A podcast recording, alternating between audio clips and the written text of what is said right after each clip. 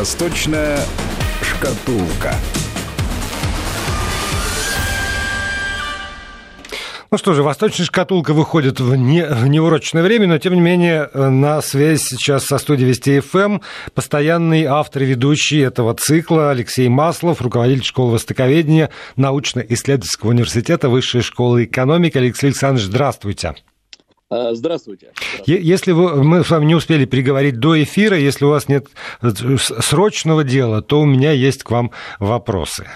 Ну, давайте начнем с ваших вопросов. Давайте. А, и я бы немножечко назад оглянулся на визит э, Си Цзиньпиня в Европу и на а, последствия, что называется, этого визита, потому что а, заголовки самые разные.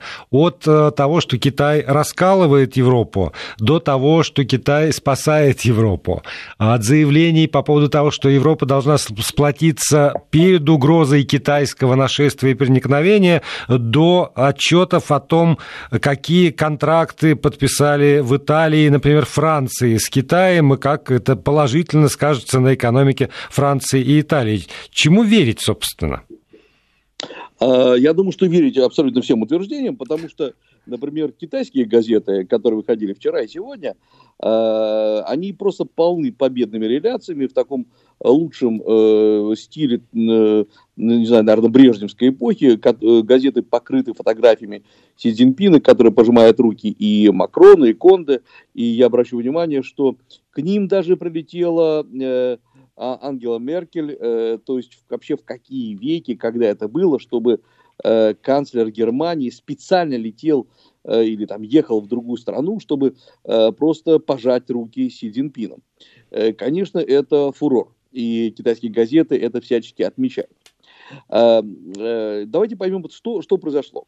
Во-первых, конечно, заключены договор, проведены переговоры с итальянской стороной по пяти портам и э, Китай получает, скорее всего, полный, э, полное, в полное используем вот эти пять портов, э, выход, э, окончательный выход к Средиземному морю, ну и, естественно, контроль над погрузочно-разгрузочными работами, что, конечно, для Китая очень и очень важно сейчас. Э, плюс еще и французская, э, французская история, э, переговоры с французскими коллегами, Э, где тоже речь идет о колоссальных инвестициях в самые разные области, от э, агропромышленности до, например, э, до а, а, атомной промышленности. Поэтому, да, многие начинают говорить, не вообще, действительно, не захватывает ли Китай контроль над стратегически важными областями. Э, но есть и другая сторона вопроса, кроме такой критической. Э, вот на каком фоне все это произошло? Произошло это на фоне того, что э, США, как вы помните, давили и давят на Китай. Идут очень сложные, очень, очень тяжелые позиционные переговоры с США. И мы как-то даже с вами упоминали, что у Китая всегда есть в рукаве какой-то ответ. Уж больно как-то э, мягко и вежливо Китай ведет переговоры с американскими коллегами, поддаваясь на самые разные уловки, уступки, и вот на тебе э, вдруг Китай э, начинает очень активно развивать торговлю с Европой. По сути, сейчас Китай заявляет, опять-таки, я буквально цитирую китайские газеты, э, China Daily и Guanmin Жибао, такие центральные китайские газеты, о том, что Китай завершает э, фундаментальный этап Э, одного пояса, одного пути в Европе. И Китай все-таки теперь будет пускать самые большие свои грузы э, по морю и так далее, и так далее в э, Европу. То есть, конечно, это прорыв. Э, есть две страны, Италия и Франция, ну, судя по всему, Германия, которые поддались на уговоры Китая. Э, для стран Италии и Франции это очень выгодно, честно говоря, особенно для бизнеса. Ну и, на мой взгляд, это в известной степени, как многие сейчас обвиняют, это измена некоторым договоренностям Евросоюза, что давайте все-таки проводить совместную экспертизу, мониторинг, скрининг китайских инвестиций. Да, так, того... вот, вот что меня потрясло, я уже сегодня в эфире об этом говорил, что э, когда э, Китай с, с Италией подписывал э, соглашение, э, тот же Макрон э, ну, очень критично про это высказывался и подчеркивал всячески необходимость выработки единой позиции Евросоюза по отношению к Китаю. А как только переговоры перешли э, в Париж, так сразу просто ну, вот пачками стал подписывать документы о, сотрудничестве с Китаем двустороннее. Ну, что говорит э, о том, что э, не набивал ли он себе цену, когда действительно так критиковал. Франция же была э, за последний год одним из серьезных критиков китайского проникновения в Европу, особенно в, например, в такие сектора, как энергетика. А, и вдруг, оказывается, действительно, Макрон пошел, как говорится, на попятную. Это, на мой взгляд, показатель того, что действительно Китай сумел сделать интересные предложения. Э, я просто так запнулся, потому что э, есть эм, э, э, целый ряд слухов, которые, например, распространяют гонконгские газеты, что речь идет ли не, едва ли не о некоторых интересах э, семьи Макрона, связанных с ними, семьей людей, э, которые задействованы в совместном китайско-французском бизнесе. Естественно, все это опровергается, но тем не менее такие слухи есть. В общем, конечно, если подводить итог, в данном случае даже не столько важны цифры, сколько важно то, что э, трещина дана. Вот те, которые говорят о расколе Евросоюза, это, конечно, на мой взгляд, э, очень серьезный момент, и они в известной степени правы. И случайно Меркель прилетела и жала руку Си Цзиньпину, потому что ведь эта договоренность могла бы обойти без нее, вообще без нее. И она прекрасно поняла, что есть просто Э, очень тонкая работа китайского, китайского руководства э, с Францией и с Италией.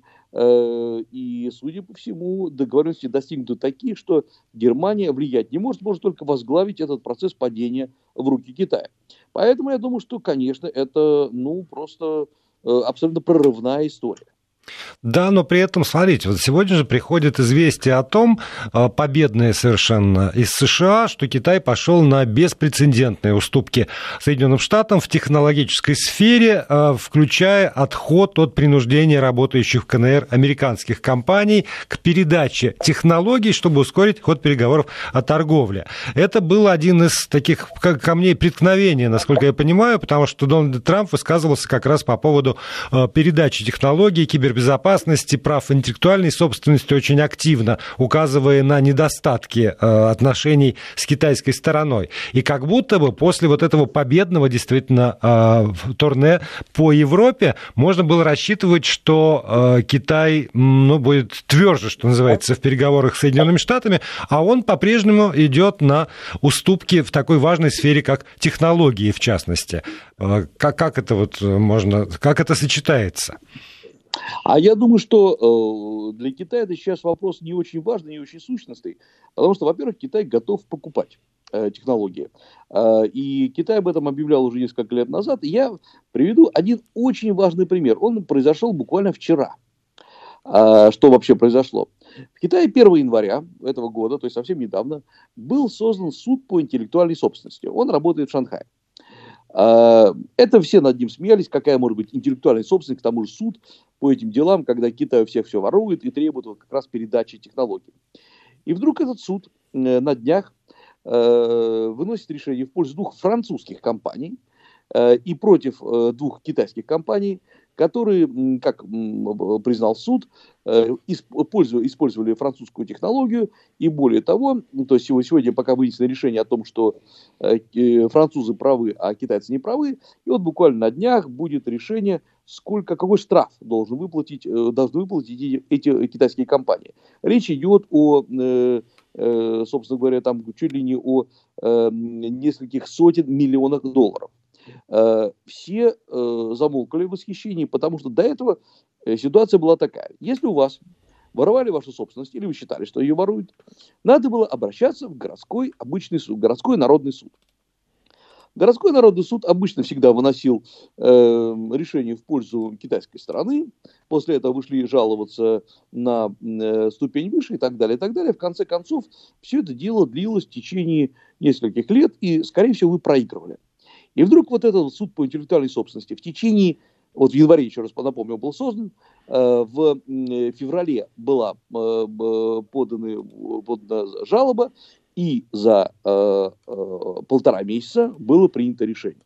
Китай показал, что теперь можно с ним судиться, с Китаем, с китайскими компаниями, можно выигрывать. Решение было принято, обратите внимание, в пользу французской страны. Э, привет Макрону. Э, и э, в этом плане Китай сказал, мы не воруем собственность, мы готовы ее покупать. Потому что Китай достаточно богат. И вот то, что Китай сейчас отходит немножко назад от споров США и, по сути дела, действительно признает, что мы не имеем права требует передачи технологий, интеллектуальной собственности вместе с созданием совместного предприятия, я думаю, что это просто новый этап развития Китая. Э, Китай Алексей Александрович, я вас прерву на секундочку, потому что у нас здесь э, э, мы следим за событиями в Басманном суде Москвы. Так вот, да. самая последняя новость. Суд удовлетворил ходатайство следствия, которое было поддержано прокурором, и заключ... в качестве меры пресечения избрал обвиняемому Виктору Ишаеву меру пресечения в виде домашнего ареста до 27 мая. Предложение защиты о залоге в 15 миллионов рублей суд не стал рассматривать в качестве основного. Вот, собственно, в этом э, вся новость, и мы можем вернуться к нашей теме. А, ну, я думаю, что э, как раз, ну, поскольку, поскольку заговорили о судах, да, э, да, э, да, в Китае тоже есть свои, да, э, свои суды, и, значит, я напомню вам историю, о которой многие говорили, потом она ушла в сторону, сейчас она вернулась. Это история о э, бывшем руководителе э, Интерпола, международного Интерпола, который был, которым был китаец.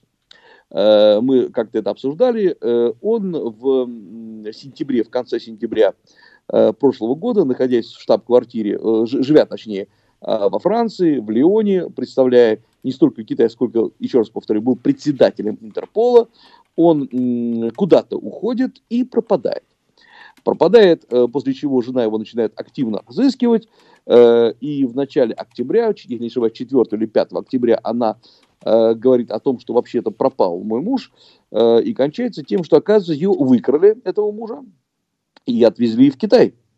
То есть была, судя по всему, проведена операция на территории Франции, скорее всего, Леона.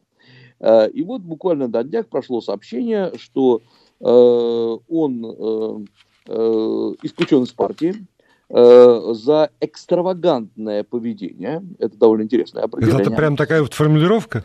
Да, да, да, да, я, я несколько раз проверял. Да, там такое, это может привести как необычное поведение, экстравагантное поведение, но, судя по всему, за колоссальные траты.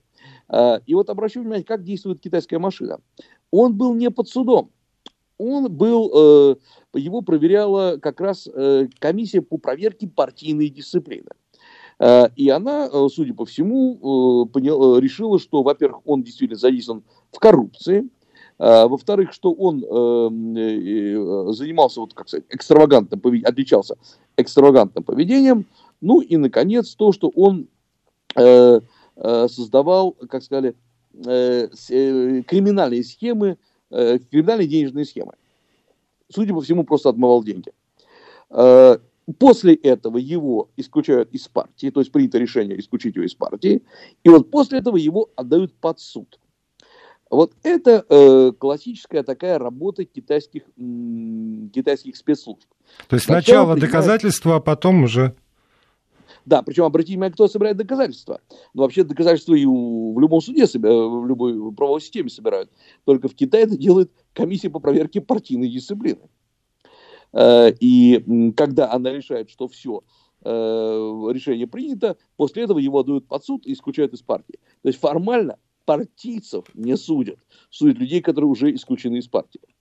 Э, и мы посмотрим, да, и самое главное, что он был абсолютно восходящей звездой и замыкался на высшие эшелоны власти и формально был замминистра общественной безопасности Китая ну, конечно, это, в общем, такой серьезный удар по какой-то группировке. А вот какой, мы еще будем смотреть. Судя по всему, в Китае идут, конечно, какие-то э, внутрипартийные разборки. А вот я вас хотел спросить как раз по этому поводу, потому что... Э Мы с вами говорили здесь в этой студии, что, в общем, население так, ну, как-то как воспринимает вот сведения об этих арестах, о делах, даже, даже иногда о приговорах весьма и весьма суровых. В современном Китае чего больше все-таки э, действительно межклановых разборок, вот содержательно, это межклановые разборки или это ну, действительно, там борьба с коррупцией и демонстрация рабочему классу, населению, там, среднему классу, что государство э, борется э, за чистоту рядов. А, я думаю, что здесь вот для Китая э, этот, оба этих вопроса, они, во-первых, слиты воедино, и по отдельности они не имеют никакого смысла. А, потому что весь Китай – это очень клановая структура.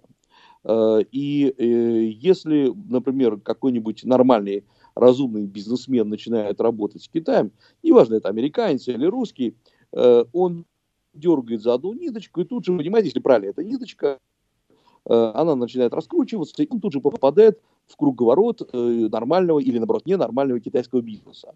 И выходит сразу и на партийное руководство, и на крупных инвесторов, и уже речь идет там о миллионных инвестициях. Это если он за правильную ниточку дернул. И вот в этот момент он понимает, что большой разницы между э, коррупцией, с одной стороны, и э, протекционизмом в Китае нету. И э, просто многие китайцы, э, мягко говоря, обманывают иностранцев, говорят, что мы обо всем договоримся, у нас все схвачено, э, в реальности за ним ничего не стоит. Но если, опять-таки, они схватились за правильную ниточку, там действительно огромный протекционизм. И когда арестовывают или выкусывают целые кланы, это, по сути дела, пытаются выкусить элиту, которая кусочек этой элиты, которая начинает складываться и обслуживать сам, самой себя. Э, вот э, некоторая элита сейчас, и то, что, судя по всему, Си Цзиньпин очень опасается, она начинает сливаться с Министерством общественной безопасности и вообще со спецслужбами, то есть, которые, конечно, располагают и огромной властью, и, самое главное, огромной информацией. И не случайно последние серьезные удары в течение последних нескольких лет, лет наносятся именно по людям из спецслужб. Наносятся постоянно, и э, я понимаю прекрасно, что э, проблема сейчас в Китае заключается не в этом протекционизме, он всегда был. И, судя по всему, всегда будет. А именно в том, что Китай сейчас, если смотреть даже особенно изнутри, претерпевает колоссальные перемены, колоссальные реформы. С одной стороны, э, есть много лишних денег, которые раньше китайцы вкладывали, крупные компании вкладывали в строительство, в э, железные дороги, но теперь э, просто такие объемы не нужны. Китайские компании побежали по миру с предложениями куда-нибудь вложить там 100 миллионов долларов, 200 миллионов долларов. Э, например, э, сейчас вот буквально на днях я сталкивался с несколькими китайскими крупными компаниями, которые говорят, что вы знаете, э, вложение меньше миллиарда долларов нас не интересует, потому что нам надо срочно куда-то девать деньги. Миллиард? Э, это миллиард, именно миллиард. да. Да, вот так вот. Э, и когда я сказал, вообще-то есть такая страна, как Россия, и, в общем, есть не паханная, в прямом смысле не вспаханная территория Сибири. Э, ну, да, предложение, давайте э, сначала говорят, ну, с миллиарда, может быть, в Сибирь мы не закачаем, это опасно, мы, у нас нет опыта, ну, там 100-200 миллионов, я тоже поперхнулся, потому что для Сибири 200 миллионов прекрасная сумма, я считаю. Вот. Но вопрос в том, что с Россией действительно китайская, китайские компании побаиваются работать, потому что не очень понятны условия и там не писаны правила. А, но самое главное, что такие компании есть. И я сейчас говорю не о каких-то фанфаронах, которые есть из китайской стороны, которые говорят, что они там миллиарды, и при этом за ними ничего не стоит, а такие действительно серьезные компании, которые там застраивали целые провинции и которым просто сейчас нечего делать внутри Китая в таких масштабах. Вот надо куда-то при, приложить деньги. Э, что такое лишние деньги внутри? Это значит, что рынок не потребляет их, то есть внутреннего спроса крупного на такие заказы, как строительство, э, строительство заводов, там, бетонные конструкции, просто нету. Э, Китай хочет прорваться за рубеж. И вот когда сейчас Си Цзиньпин предлагает огромные инвестиции в, в Европу, он тем самым очень правильно выпускает пар, чтобы китайские инвестиции выходили из Китая, потому что лишние деньги внутри Китая – это э, в том числе и э, рост, возможный рост инфляции. А, плюс к этому э, кланы, которые накопили эти деньги, вот, собственно говоря, о чем мы говорим, они начинают слишком сильно влиять на внутреннюю ситуацию. Э, и сегодня вопрос в Китае не в том, откуда взять деньги, а куда бы их вообще при, при, приложить. И разные кланы выходят на разные страны. Есть, например, группы, которые работают с Малайзией, другие группы работают как раз с Европой. И вот все они ищут себе применение.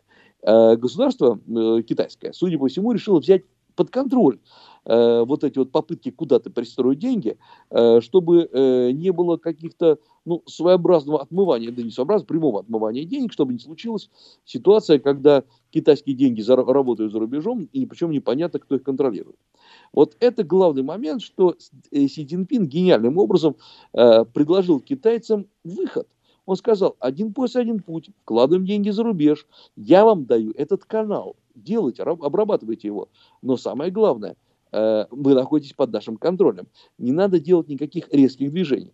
Вот поэтому, э, если он доведет это дело до конца, судя по всему, конечно, у него есть всякие рычаги, вот эти переговоры с Америкой, эти переговоры там отступить на шаг, отступить на два шага, они не будут иметь никакой роли, если только не сработает другой фактор.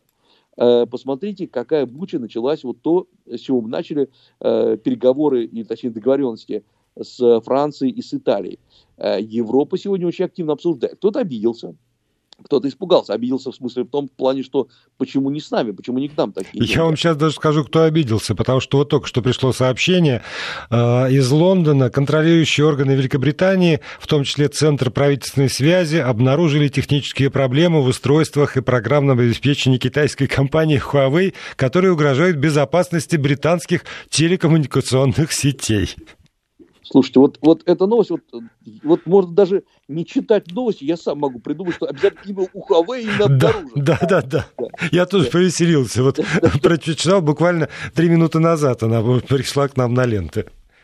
Ну вот, да, эта ситуация абсолютно предсказуема, потому что действительно британцы обиделись. Когда-то Британия была основным таким э, э, получателем денег из Китая, когда еще и Британия была активным членом э, Евросоюза и китайцы очень хотели выходить именно через Британию, выходить на Евросоюз своими деньгами. Но потом э, китайцы зашли напрямую. И вот э, есть, например, обиды, я посмотрел сегодня по прессе, у э, стран Центральной Европы, которые, конечно, может быть, не столь э, играют большую роль в политике, но тоже хотели бы оторвать свой кусок. Вот это как раз э, получается то, что главная опасность э, у Китая не в том, что у него вдруг кончатся деньги, или вдруг будет какой-то там обвал на внутреннем рынке Китая, а в том, что начнется очень серьезное противодействие Китаю разных обиженных, недополученных э, и так далее. Тех, тех, кто не сумел урвать свой кусок пирога. Ну что же, тем любопытнее будет наблюдать за всей этой историей. Спасибо огромное, Алексей Маслов, руководитель школы востоковедения научно-исследовательского университета Высшей школы экономики, был на прямой связи со студией Вести ФМ, эм, провел очередной выпуск программы «Восточная шкатулка». Спасибо вам, до новых встреч.